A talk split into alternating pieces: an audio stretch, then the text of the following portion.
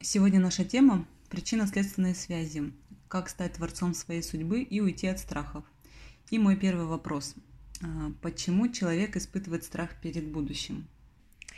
Ну, а страх перед будущим, он рождается из-за того, что человек не понимает, как построена жизнь в принципе, да, а, с одной стороны. А с другой стороны, Э, когда мы видим определенные явления и события, которые нас окружают, или, например, мы э, открываем какую-то новостную ленту, да, и там мы видим, например, различные ситуации, например, там какое-то количество человек попало в ДТП, и человек вдруг э, скоропостижно умер, был таким счастливым, и все у него было хорошо, или вдруг потерял э, там, свой бизнес, работу, у него ушла любимая жена, и в этот момент возникает собственный страх, который тут же человек пытается э, каким-то образом притупить. Не, у меня все хорошо, да, у меня все хорошо. То есть как бы некое такое ощущение некой уверенности иллюзорной. Внутри есть некое сомнение и страх, видя происходящее вокруг, да, определенные события. И некое самоуспокоение, где человек сам себе же говорит о том, что все будет хорошо. Как уйти от этого страха? На самом деле, понимание жизни, оно дает как раз а, возможность уходить от этих страхов. А как понимать жизнь? Понимать жизнь. А, есть закон жизни, да? А, закон жизни в том, что то, что я делаю, я в ответе, потому что зачастую некоторые люди считают, что я свободен, да, эта свобода подразумевает возможность делать все, что мне хочется – или не делать некоторых вещей. То есть, например, в определенном возрасте человек говорит, я еще так молод, я буду отдыхать пока и наслаждаться жизнью, да. Потом наступает определенное время, и он понимает, что он это время просто растратил впустую. Несет ли он за это ответственность? Да, потому что дальше найти работу сложнее, эм, как бы понять свое предназначение, ему нужно начинать, в принципе, заново все, да. Это от того, что он не делает. Либо он что-то делает. Например, человек говорит – у меня есть власть, к примеру, и я могу себе позволить использовать эту власть для своего блага, к примеру, да, за, мне за это, в принципе, ничего не будет, потому что мы знаем, что есть, например, закон, да, это закон, который установлен системой, то есть за какие-то, например, правонарушения человек получает за это наказание. Но некоторым людям вроде как и можно избежать этих наказаний. Кому-то удается, кому-то нет. Есть закон жизни. Вот закон жизни избежать наказания невозможно. То есть человек получает один в один то, что он делает, о чем он думает. И, к сожалению, люди, не понимая этого закона, э, почему они не понимают этого закона? Да, причинно-следственных связей, потому что то, что мы сейчас с вами рассматриваем, это именно закон причинно-следственных связей. А, человек воспринимает свою жизнь как просто набор каких-то случайных событий. Что-то повезло или не повезло. Но за всем этим лежит определенная а, закономерность. И а, при таком ну, глубоком самоанализе и самонаблюдении можно увидеть эту закономерность. То есть ты, скажем, определенным образом действовал, и через какое-то время ты получаешь обратную сторону своих действий. А в каком возрасте человек должен взять ответственность за свою жизнь? Ответственность за свою жизнь, по большому счету, родители должны обучать ребенка с самого раннего детства, уметь брать эту ответственность. То есть это должна быть новая система образования. Но чем раньше это сделает человек, тем лучше же для него, чтобы не тратить время впустую. Все боятся ответственности, мне кажется. Все хотят э, только наслаждаться, получать удовольствие, ну, в определенном либо возрасте, либо при определенном уровне сознания. И как, если в данный момент у тебя нет чувства ответственности за свою жизнь, как э, привить это? Как раз ответственность за собственную жизнь, она дает максимальное удовольствие. Почему? Потому что э, я знаю, что у меня дальше будет. ну, то есть я не знаю конкретно, как это сложится, э, при каких условиях. То есть у меня есть некое предчувствование лучшего в своей жизни. То есть это не надежды какие-то иллюзорные, да, и это начинает осуществляться, если я беру ответственность за собственную жизнь. А если я не беру ответственность за собственную жизнь, э, то со мной дальше происходят некие события, которыми я не управляю. Как стать творцом своей судьбы?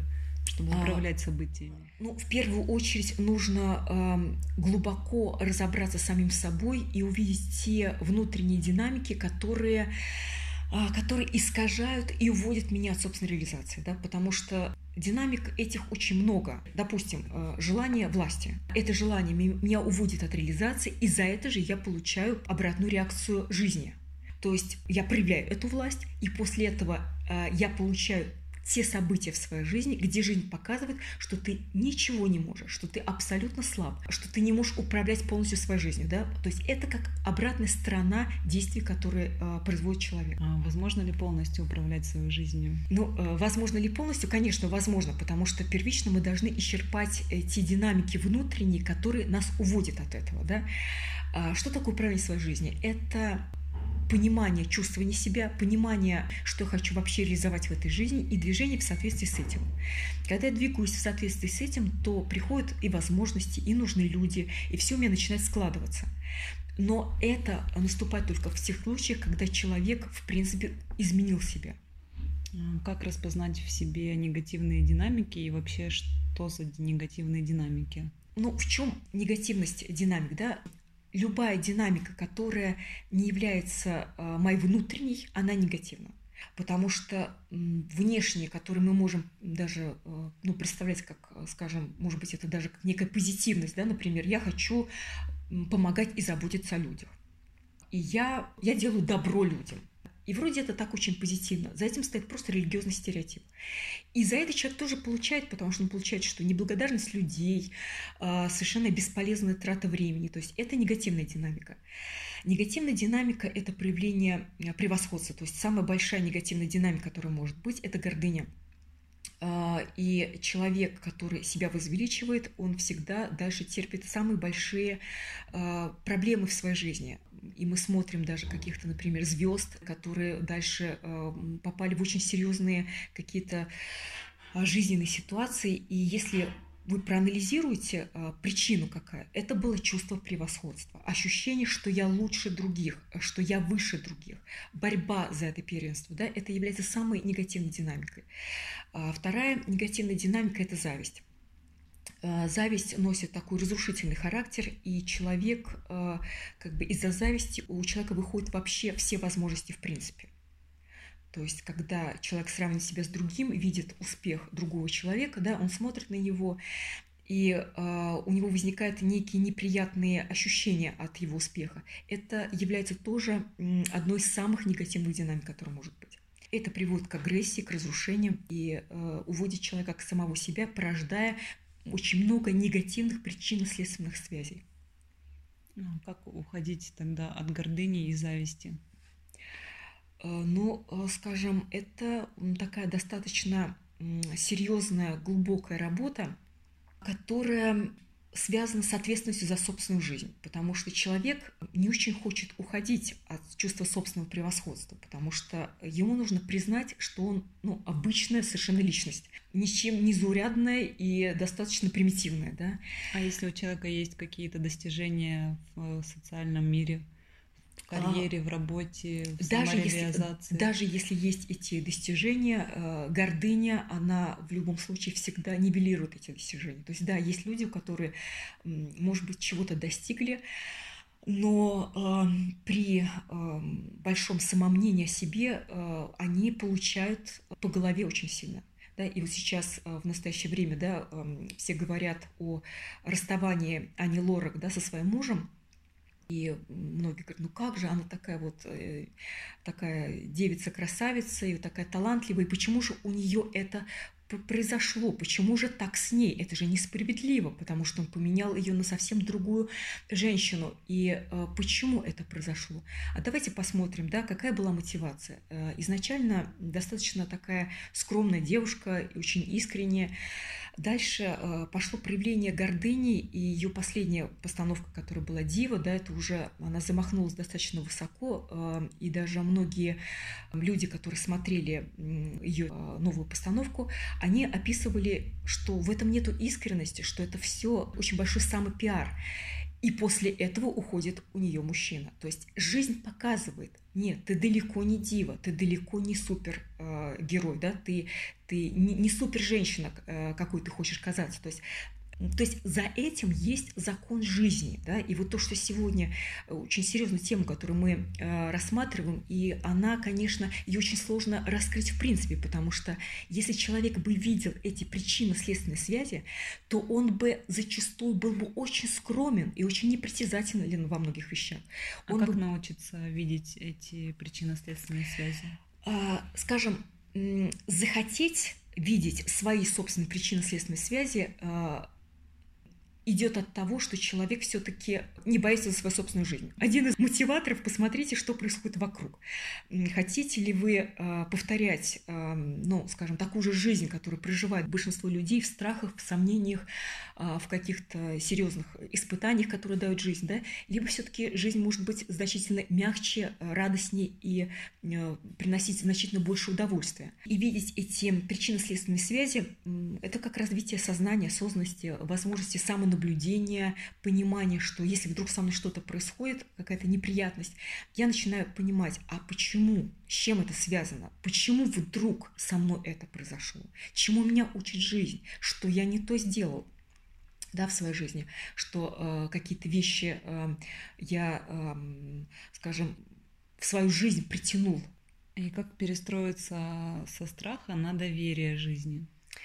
Но пока мы не понимаем все э, наши внутренние э, динамики, да, э, внутренние мотивации, мы не можем доверять, потому что люди с абсолютной уверенностью делали самые большие ошибки в своей жизни, потому что человек думал, это же так здорово, я иду правильным путем.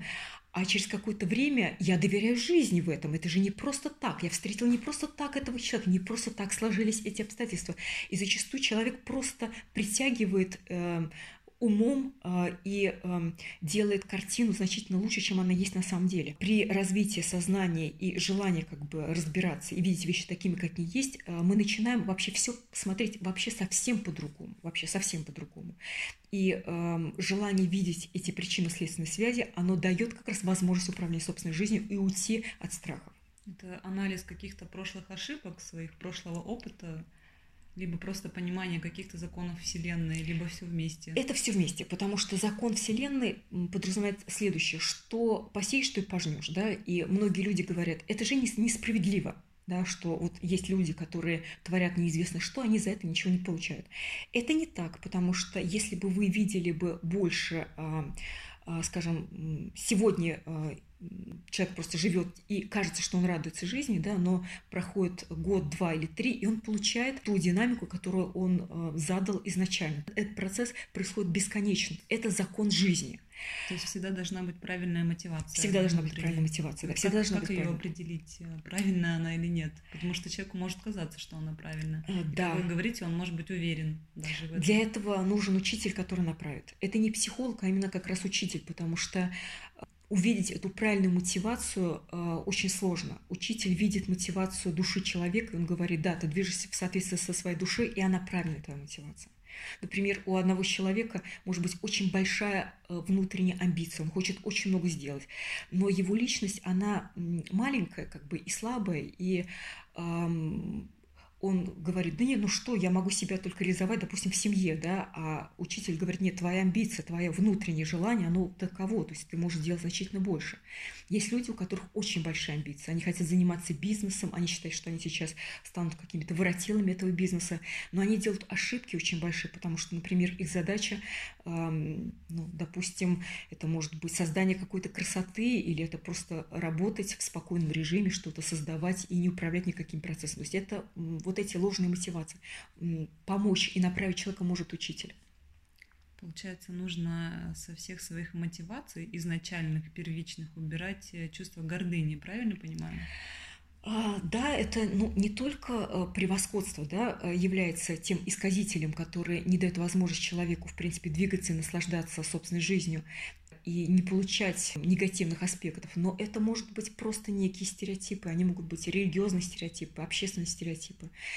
И, эм, допустим, в свое время училась я в Санкт-Петербургском государственном университете, и э, я училась на, на психолога, да, И, эм, скажем, с позиции системы это нужно было двигаться именно в этом направлении, то есть это нужно было двигаться в науку. Это мне даст некое признание в обществе, то есть признание в обществе, это будет здорово, и это э, будет некий уровень определенный. Но интуиция и внутренняя моя мотивация говорят о том, что ты этого не хочешь, ты не хочешь этого признания, тебе хочется донести до людей истину. Это значительно больше, чем э, эти амбиции, да? Поэтому, когда я двигаюсь в соответствии с той динамикой, которая задана жизнью, и она позитивна, как некая самоотдача, да, и мы об этом с вами э, говорили, э, о, дина... о самой правильной динамике самоотдачи, да, как желание улучшить, как желание отдать, как желание сделать э, сильнее другого, да, то есть э, это дает возможности и отсутствие страхов, что жизнь, она начинает заботиться действительно об этом человеке, потому что он несет ценность. Получается, что э, быть духовным выгодно.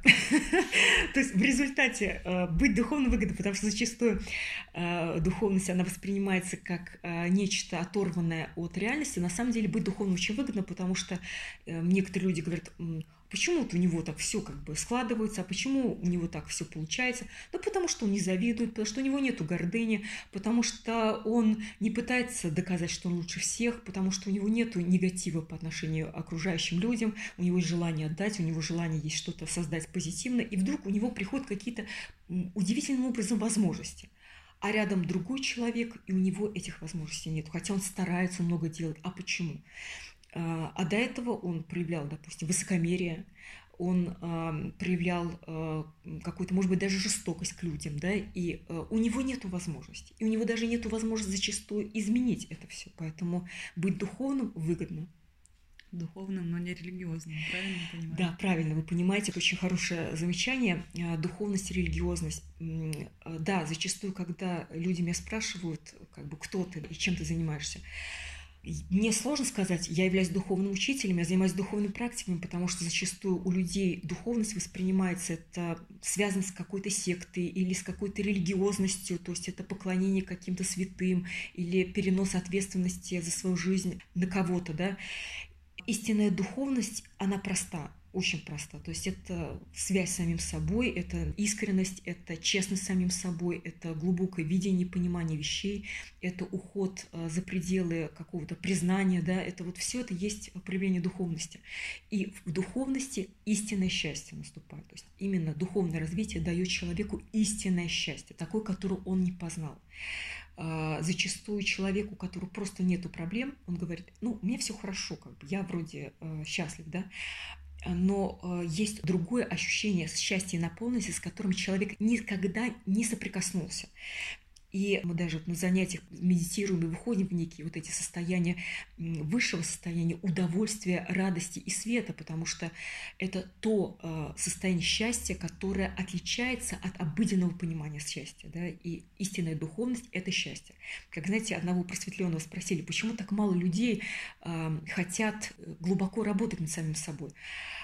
А он говорит, что люди, если бы они знали, что они получат дальше, все бы побежали бы, для них это была самая большая ценность. Но так как они с этим не соприкоснулись, они этого не хотят. Вот в этом и есть сложность да, духовного пути. Ну, люди, мне кажется, даже боятся духовности, духовных людей, потому что сейчас очень много псевдо, псевдо, да, духовности. Да. Так и есть, да. Как в этом всем разобраться, тем более сейчас в современном мире в таком изобилии всего. Ну, разобраться, разобраться в современном мире действительно очень сложно, потому что так много всего. И вот как раз э, то, что я э, всегда говорю, на, на чем делаю акцент, это развитие осознанности. То есть нужно пропускать через себя и э, анализировать и смотреть. Э, я в свое время была в Индии, и я видела очень много людей, которые одевались э, в оранжевые одежды, они э, шли, они показывали свою духовность, и другие люди должны ну, якобы им платить, потому что они занимаются духовными практиками, да, на самом деле они просто побираются и ничем не занимаются, э, в принципе, в этой жизни. И была ситуация такая, что женщина, которая э, продавала кокосы, и это был такой достаточно тяжелый э, труд для женщины, она использовала физический труд для этого. Я видела, как к ней подошел человек, вот этот псевдодуховный, и он просит у нее денег как бы, за, за его духовную практику. Вот это фальш. Это фальш, да, потому что истинная духовность, она не в этом. То есть это работа, это реальная внутренняя работа, но она не подразумевает э, вот эту псевдодуховность. Зачастую человек э, просто не реализует себя, и он входит в некую иллюзию, что он занимается духовной практиками. То есть это совсем другое. Истинная духовность – это простота, радость, легкость, э, внутренняя честность самим собой. Для этого не нужно одевать э, какие-то специальные атрибуты для того, чтобы эту духовность проявлять. Смотрите, я вот тут такой духовный, да, есть, я проводник духа. Нет, в этом есть очень большая здравость. Ну, как человеку разобраться все-таки со всем этим, как э, изнутри он должен через интуицию почувствовать, либо поверить, я не знаю. Выбрать что? Ну, путь? допустим, учитель или путь какой-то. А, ну, конечно, а, здравость и а, внутреннее чутье, я бы так сказала, потому что я видела людей, которые шли абсолютно ложным путем, и их было не преубедить в этом, что они делают ошибку. Они были в этом просто убеждены. И в данном случае зачастую человеку нужно пройти этот путь для того, чтобы осознать и понять, что эта дорога была не туда. Но сейчас хочется людей, конечно, уберечь от ненужных путей, да, вот этих. Поэтому а, то, что мы сейчас создаем, вот этот проект «Новый человек, новое мышление», это все-таки объединение единомышленников, людей с новым уровнем сознания, которые несут э, определенные истины в этот мир, да, они разумные истины, и возможность объединиться и пробудить людей, сказать, смотрите, за этим есть истина, а за этим нет истины. А какие ценности должен нести этот человек нового мышления? А, тот, который пробуждает, или вообще этот новый человек, который ну, мы формируем? И так, и так, наверное. Ну, э, тот, кто э, вот учитель, да, который э, сдает динамику, основное он должен говорить следующее. И что отличает истинного учителя от псевдоучителей? Он говорит, что времени нет.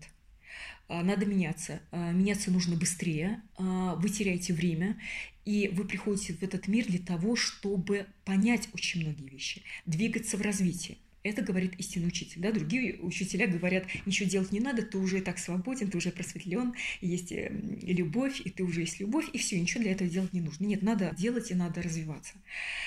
Это что касается учителей, э, правильного подхода к учителям. Да? А, что касается понимания новый человек и новое мышление, э, это человек с достаточно высоким уровнем осознанности, который в состоянии видеть и отличать зерно от плевел, да, то есть это возможность различать.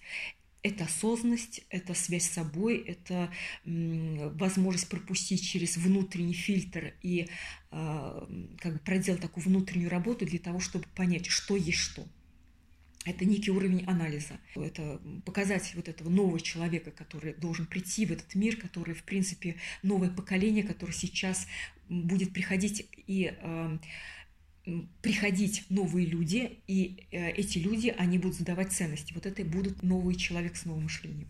Как человеку принять учителя и уйти от внутренних сопротивлений, что кто-то знает больше, чем он, и ну, в какой-то степени даже подчиниться да, mm более высшему разуму, чем твой разум. mm да, вопрос очень интересный, потому что на самом деле я как раз с этим постоянно сталкиваюсь, что э, человек, э, он живет и он думает, что он знает эту жизнь.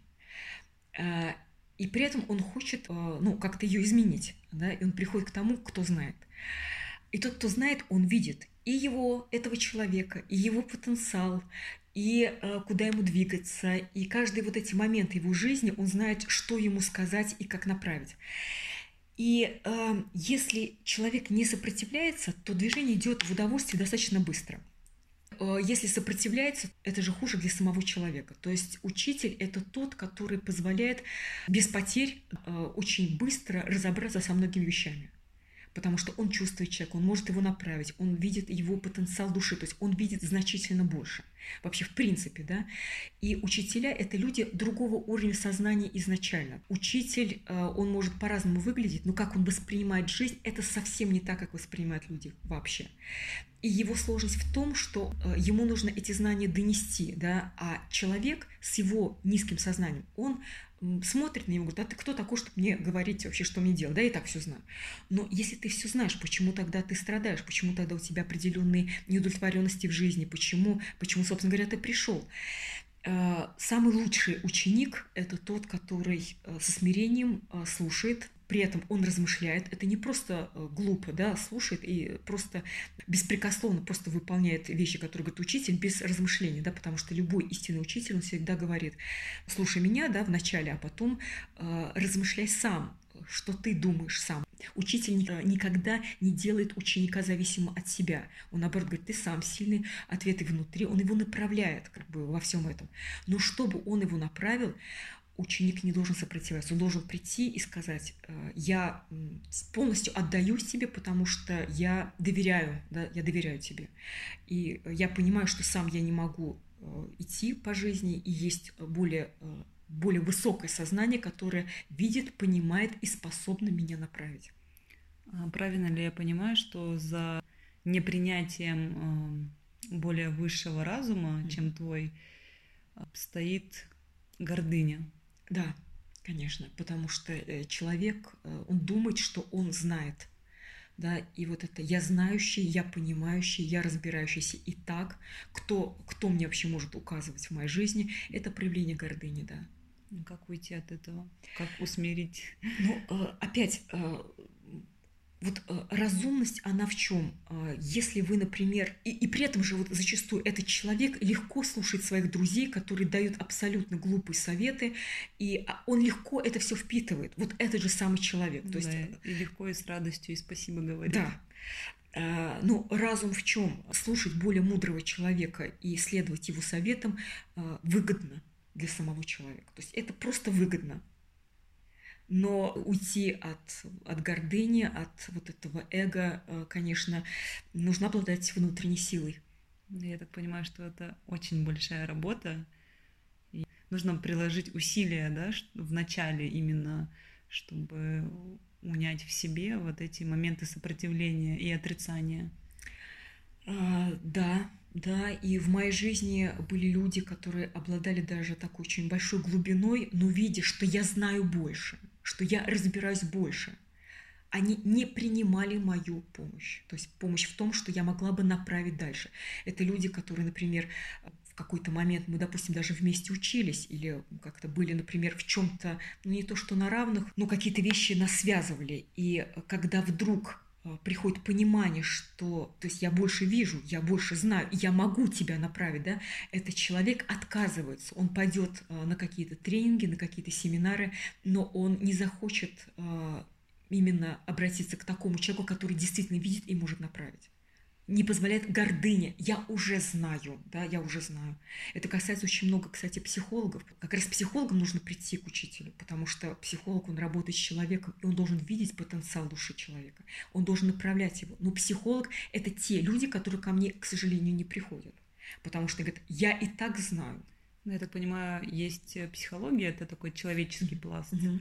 а есть выше какое-то знание я могу привести слова Ширя Рубида, который сказал, что современная психология, она очень неразвитая и очень детская, очень наивная, потому что э, психологи что-то пытаются скорректировать, и кому-то, может быть, это удается на поверхностных э, каких-то своих вещах, но они не видят глубину. То есть истинный психолог, он должен быть просветленным. То есть что это значит? То есть настоящих психологов нету. Да? Психолог – это тот человек, который может вывести человека из его э, проблем жизненных, внутренних, да, глубоких психологических проблем. Эм, сами психологи, они не видят э, ни потенциал души человека, э, не видят процессы масштабно. Но они видят на таком бытовом на бытовом, уровне. На да? бытовом уровне и не способны направить. То есть они могут чуть-чуть скорректировать, улучшить, может быть, жизнь, но направить человека в его реализации, к сожалению, нет.